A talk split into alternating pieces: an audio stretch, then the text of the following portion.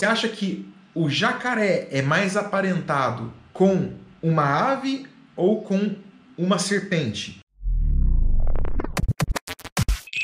Aí a gente tem a herpetofauna. Mas se a gente observar do lado esquerdo, a gente tem os répteis e do lado direito a gente tem os grupos vivos de anfíbios. Você também não acha que são grupos muito diferentes? Para para pensar e comparar. Compara ali, ó, o jacaré com a pererequinha. São animais completamente distintos. Olha só, vamos pensar em répteis e vamos pensar em genética.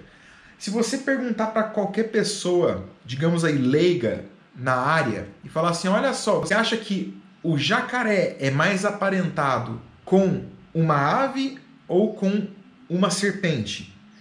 Se a pessoa lembra ali da época da escola, do estudo dos répteis, ela vai falar assim: ah, jacaré é réptil, cobra réptil, então o jacaré é mais aparentado com a cobra.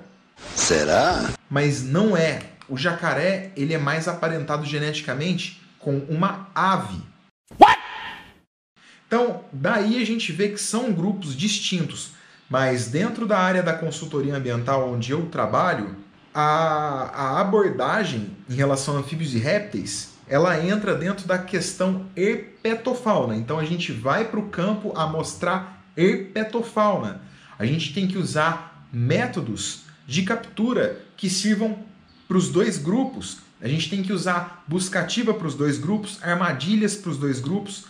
E aí eu quero provocar uma reflexão, porque anfíbios e répteis não deveriam estar dentro do grupo herpetofauna. Na minha opinião, os grupos aquáticos e fossoriais ficam mal amostrados, ficam subamostrados. E eu acredito que a gente tem que lutar para a tendência da separação desses grupos. Herpetofauna não pode ser herpetofauna, tem que ser anfíbios e répteis.